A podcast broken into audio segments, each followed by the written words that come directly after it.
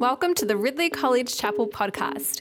Our mission is to equip men and women for God's mission in a rapidly changing and increasingly complex world.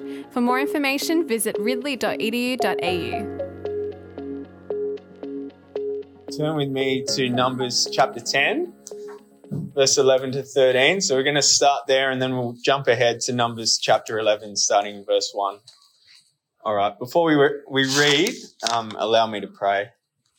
Father, as we uh, direct our attention to your word now, uh, still our hearts and minds. Help us to acknowledge the significance of uh, these words and words you have decreed. And we thank you so much for this pocket of time where we get to be still, and we pray that uh, this wouldn't just be an intellectual experience, but um, this would cut deep to uh be something personal for each and every one of us. You know what we need, so we ask that you would give us what uh, what we need here now. Amen. Amen. All right, starting in Numbers uh, chapter ten, verse eleven. On the twentieth day of the second month of the second year, the cloud lifted from above the tab- tabernacle of the covenant law. Then the Israelites set out from the desert of Sinai and travelled from place to place, until the cloud came to rest in the desert of Paran. They set out this first time at the Lord's command through Moses. And going ahead to Numbers chapter eleven, starting verse one. Now, the people complained about their hardships in hearing in the hearing of the Lord. And when he heard them, his anger was aroused. Then fire from the Lord burned among them and consumed some of the outskirts of the camp. When the people cried out to Moses, he prayed to the Lord, and fire and the fire died down. So that place was called Taberah, because fire from the Lord had burned among them. The rubble with them began to crave other food, and again the Israelites started wailing and said, "If only we had meat to eat. We remember the fish we ate in Egypt at no cost. Also the cucumbers, melons, leeks, onions, and garlic. But now we have lost their appetite. We never see anything but this manna." The manna was like coriander seed and looked like resin. The people went around gathering it and then ground it in a hand mill or crushed it in a mortar. They cooked it in a pot or made it into loaves, and it tasted something like something made with olive oil. When the dew settled on the camp at night, the manna also came down. Moses heard the people of every family wailing at the entrance to their tents. The Lord became exceedingly angry, and Moses was troubled. He asked the Lord, "Why have you brought this trouble on your servant? What have I done to displease you that you put the burden of all these people on me? Did I conceive all these people? Did I give them birth? Why do you tell me to carry them in my arms as a nurse carries an infant to the land you promised on oath to their ancestors? Where can I get meat for all these people? They keep wailing to me, 'Give us meat to eat.' I cannot carry all these people by myself. The burden is too heavy for me. If this is how you are going to treat me, please go ahead and kill me, if I have found favor in your eyes. And do not let me face my own ruin." The Lord said to Moses, "Bring me seventy of Israel's elders who are known to you as leaders and officials among the people. Have them come to the tent of meeting, that they may stand there with you. I will come down and speak with you there, and I will take some of the power of the Spirit that is on you and put it on them. They will share the burden of the people with you, so that you will not have to carry it alone. Tell the people, 'Consecrate yourselves in preparation for tomorrow, when you will eat meat. The Lord heard you when you wailed. If only we had meat to eat. We were better off in Egypt. Now the Lord will give you meat, and you will eat it. You will not eat it for just one day or two days or five, ten, or twenty days, but for a whole month, until it comes out of your nostrils and you loathe it, because you rejected the Lord who is among you and have wailed before him, saying, why did we ever leave Egypt? But Moses said, here I am among six hundred thousand men on foot, and you say, I will give them meat to eat for a whole month? Would they have enough if flocks and herds were slaughtered for them? Would they have enough if all the fish in the sea were caught for them? The Lord answered Moses, Is the Lord up, is the Lord's arm too short? Now you will see whether or not what I say will come true for you. So Moses went out and told the people what the Lord had said. He brought together seventy of their elders and had them stand around the tent. Then the Lord came down in the cloud and spoke with him, and he took some of the power of the Spirit that was on him and put it on the seventy elders. When the Spirit rested on them, they prophesied, but did not do so again. However, two men, whose names were Eldad and Medad, had remained in the camp. They were listed among the elders, but did not go out to the tent. Yet the Spirit also rested on them, and they prophesied in the camp. A young man ran and told Moses, Eldad and Medad are prophesying in the camp. Joshua, son of Nun, who had been Moses' aide since youth, spoke up and said, Moses, my Lord, stop them. But Moses replied, are you jealous for my sake? I wish that all the Lord's people were prophets and that the Lord would put his Spirit on them. Then Moses and the elders of Israel returned to the camp. Well, you've had uh, Muck Up Monday, and your team's also thrown in a trip to Bali, perhaps to Arizona.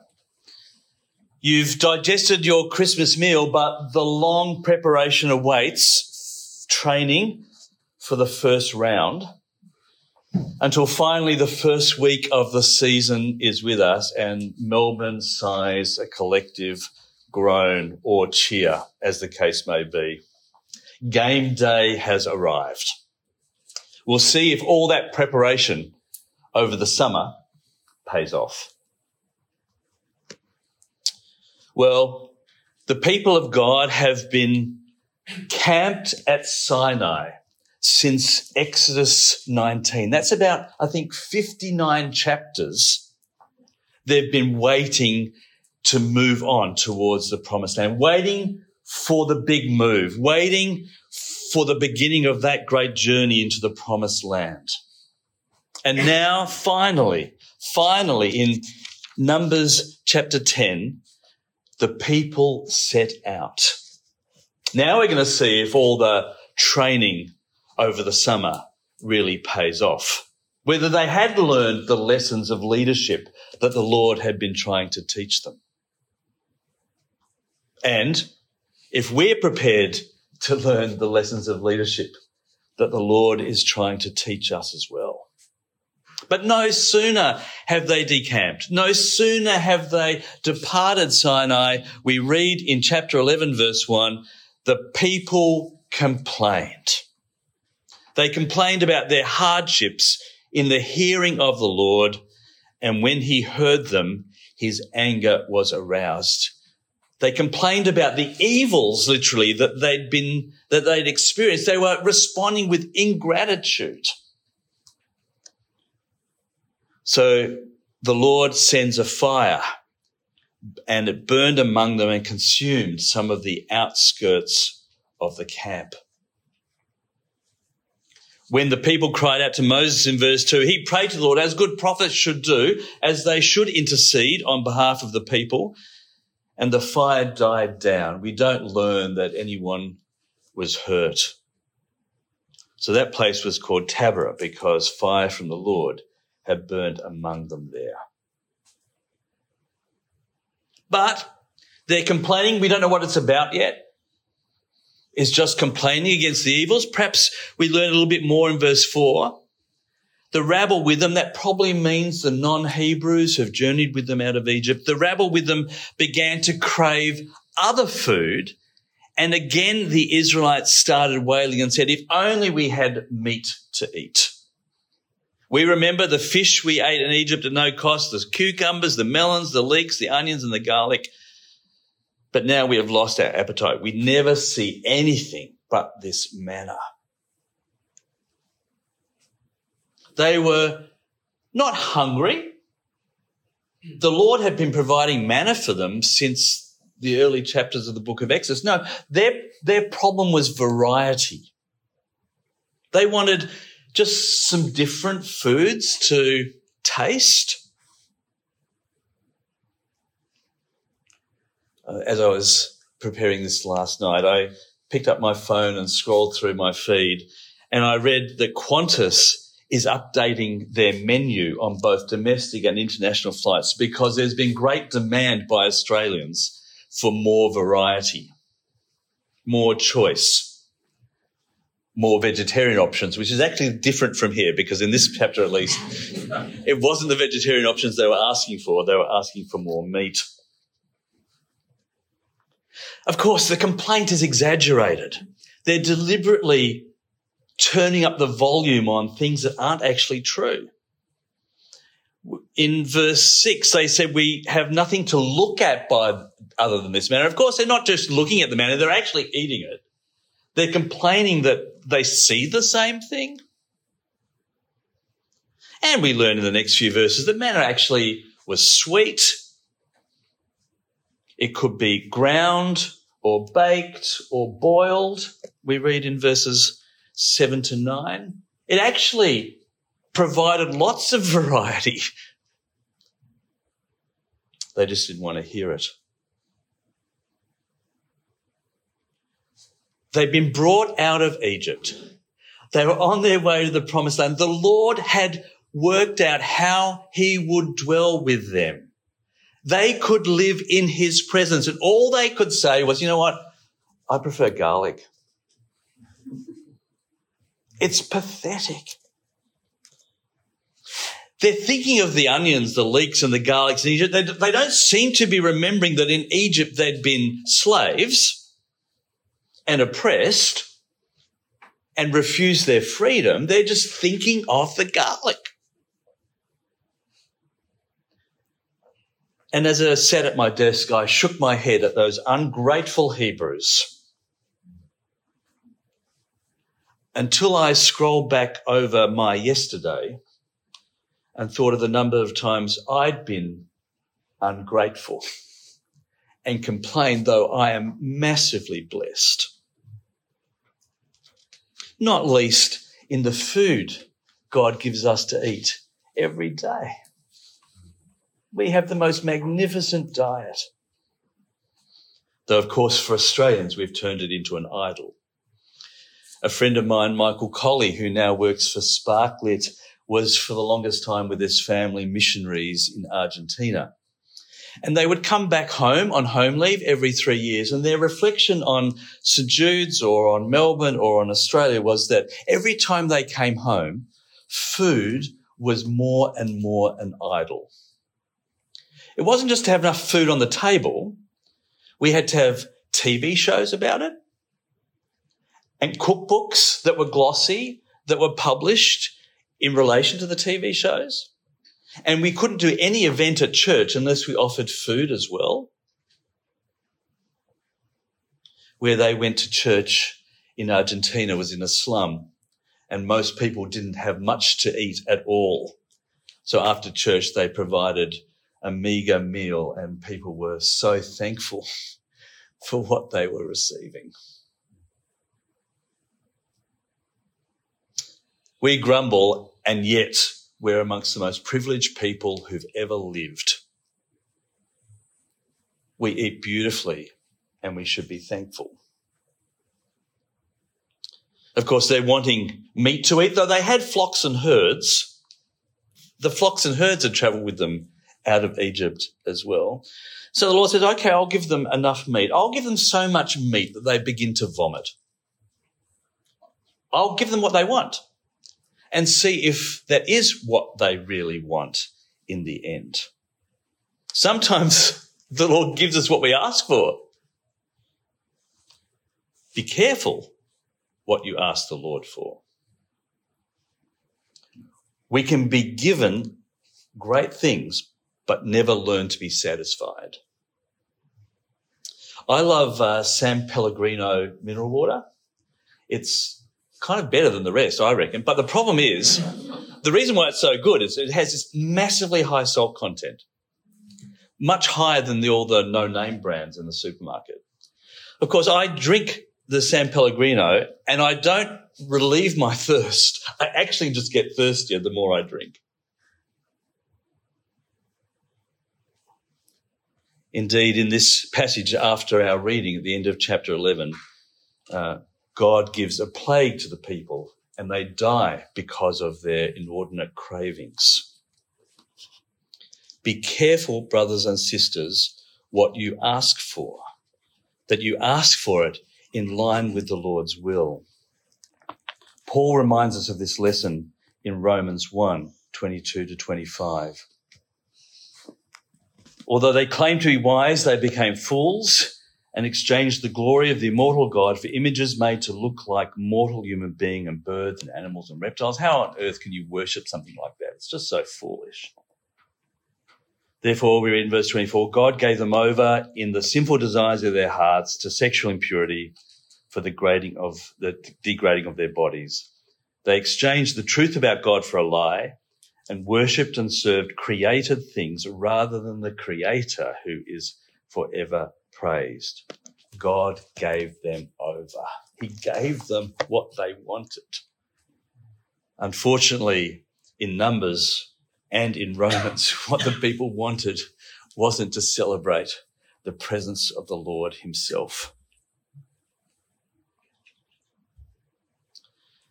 So what does Moses do? He just prayed that the fire would pass them by, and the Lord answered his prayer in verse two. We read in verse ten forward that Moses began to grumble as well. It wasn't so much that he was disappointed in them for asking something of him. He was disappointed himself in the Lord because the Lord had given him such a hard job. In verses ten to fifteen, I think about ten or twelve times, Moses says, I, I, I, me, me, me. He's totally focused on his own needs. Go to the Suki corner, Moses. From verse ten, Moses heard the, the people of every family wailing at the entrance of their tents. The Lord became exceedingly angry, and Moses was troubled. Not so much about their complaint. Verse eleven, he asked the Lord, why have you brought this trouble on your servant, me? What have I done to displease you that you put the burden of all these people on me? Did I conceive all these people? Did I give them birth? Why do you tell me to carry them in my arms as a nurse carries an infant to the land you promised on oath to their ancestors? Actually, Moses' ancestors as well, right? Where can I get meat for all these people? They keep wailing to me. Give us meat to eat, they say. I cannot carry all these people by myself. The burden's too heavy. If this is how you're going to treat me, please go ahead and kill me now. If I have found favor in your eyes, and don't let my face, don't let me face my own ruin. Well, you might say that Moses is in a bit of a sooky mood, but it is true that he felt the pressure of his leadership, the Lord's expectations of him and the people's expectations as well. Perhaps we should cut Moses some slack. Leadership is difficult. Facing complaints and compliance and complexity. Your pastor has to deal with finances and Christian education and care programs, admin, budgets, buildings, emergencies. The task of a minister is so varied and complex. I remember when I was first in a, as a curate in Saint John's, Heidelberg, Uh, not realising that my job description had me putting out the bins each week until my boss rebuked me, for that was part of what he wanted me to do, I think trying to teach me a lesson. Leadership is hard. Leadership is complex. Leadership involves lots of burdens and pressures. Just ask your pastor about how he or she feels. So we're, we can be so thankful today that at college, for the years you're here, you're not just hearing lectures or sermons for that matter. When you're here at college, you can develop peer support networks, ministry friendships, to make your later ministry that much less lonely, that much less demanding, because you have folk, friends in whom you can place your trust and share your burdens. There's so much more that's going on in college above and beyond getting lectures. Well, Moses is burdened and he's complained to the Lord. The Lord doesn't strike him down. Others complained and received a worse hand, though we do know in the end that Moses does not enter the promised land. How does the Lord answer Moses' prayer? Well, he says in verse sixteen, "Bring me seventy of Israel's elders who are known to you as leaders. Make them come to the tent of meeting that they may stand there with you. I will come down and speak with you there. I will take some of the power of the Spirit that's on you and put it on them. They will share the burden so that you will not have to carry it alone." What does the Lord do?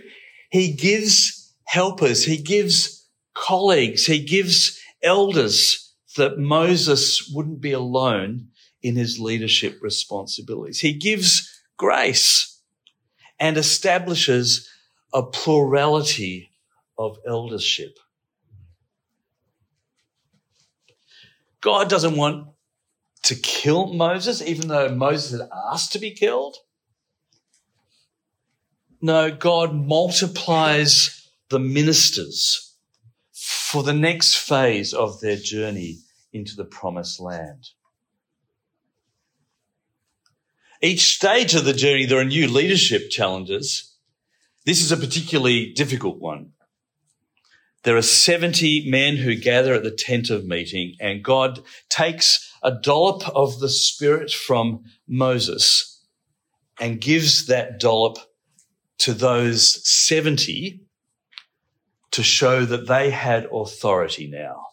It wasn't, the prophesying wasn't a permanent gift, it was just a temporary gift, but that prophesying, that gift of speech, whether ecstatic or not, was somehow a validation of their new authority to help Moses. Moses could take a deep breath. He now had a team to work with. It's kind of easy to understand, right? Working with others is a help, an encouragement. If you go into the Victorian Parliament, in the tiled floor in the great foyer, you'll read these words from Proverbs chapter eleven, verse fourteen. "Where no counsel is, the people perish, but in the multitude of counselors, there is safety."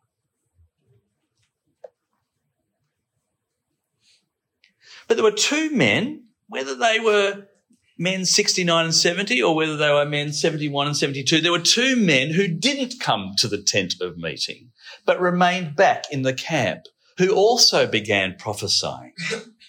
A young fellow comes and says, "Moses, this is, this is kind of the worst. There are folk who are prophesying and they're not surrounding the tent with you."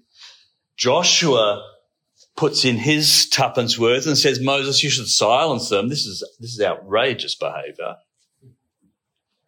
But Moses, so relieved that God has multiplied his ministry, aware of their authorization, for they've also received the Spirit, refuses to silence them. He knows that the Lord can use whomever he wants. Didn't Jesus say much the same in Luke nine? "Whoever is not against me is for me." If they're not doing any harm, let them be. Moses just prayed that his ministry would be multiplied. Here's God multiplying. It would be exactly the wrong posture to say, but not that much. Or as Paul says in Philippians one, as long as Christ is preached, even for false motives, I can rejoice. God can draw a straight line with a crooked stick. God can draw a straight line with a crooked stick. God can do what he wants, even if he has imperfect people to do it with. It might be that Moses' ministry is multiplied, but that doesn't mean that God is not still in control. And at the end of our reading, Moses has this wonderful prayer, verse twenty-nine. Are you jealous for my sake? I wish that all God's people were prophets, so the Lord will put his spirit on them. Then Moses and the elders of Israel returned to the camp. And, of course, Moses' prayer was answered. Joel prophesied a day when God's Spirit would be poured out on his people, and men and women, young and old, would prophesy. And Peter, on the day of Pentecost, sees the answer to Moses' prayer. And Peter, quoting from Joel, says, this is magnificent. Don't, don't try and stop this, but rejoice that God is pouring out his Spirit and all can prophesy. All can speak timely words, men and women, young and old. Friends, that's where we are in the storyline. We live in a moment, praise God, after he has poured out his Spirit on those who trust in the Lord Jesus. And where God pours out his Spirit, it's not for me to oversee, to manage. We can rejoice that God is giving to each in this room ministry to do. Of course, ministry, as I've said in this series, is about being guardians of grace. I want us as well to be heroes of holiness. But I also want you to pray that your ministry would be multiplied, that you would pray that God would do mighty things through your own ministry, that others might take up the task and they themselves would train others to do so as well. Years ago, I led to Christ a guy who's Uh, some of you might have met. His name is Ben Farlett, and he runs the M T S, the Ministry Training uh, Scheme in Sydney. And I think to myself, and if I died today, I could be happy because Ben is multiplying my ministry. I rejoice in his work, that many are putting up their hand for Christian leadership through his encouragement. A few years ago, I asked a gun mathematician whom I know, Jane Churchland, to do some sums for me. And this is a piece of paper she wrote with lots of figures on it. I, I can't say that I actually understand the numbers. But I asked her the question, if I mentor three people this year and next year each of those three people mentors three people and so on, what's the prospect for mentoring the world? She did the sums, and uh, as I said, you can look at them and test them if you're mathematically gifted. Her conclusion was, if I mentor one person, uh, mentor three people, and each of those three people mentors one per, uh, three people the next year and so on, in fifty years, so perhaps within my lifetime, in fifty years, the whole population of the world would be mentored a billion, billion times over. Is that not stunning? Is that not stunning? The power of multiplication. If only we would think of our ministries, not just doing something, but helping others to do something too. So this is the trick. Whenever you preach or lead a church service or run a youth group activity, unless you're thinking about how you're also training others at that moment, you're creating a bottleneck. You're asking people to be dependent on you.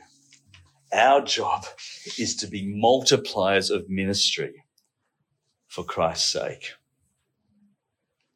It wasn't that Moses just wanted to ease his burden. In the end, he wanted to help others enter the promised land. He wanted to help the nations enter their great Sabbath rest, to bring many sons and daughters to glory. My prayer for Melbourne and beyond. Amen.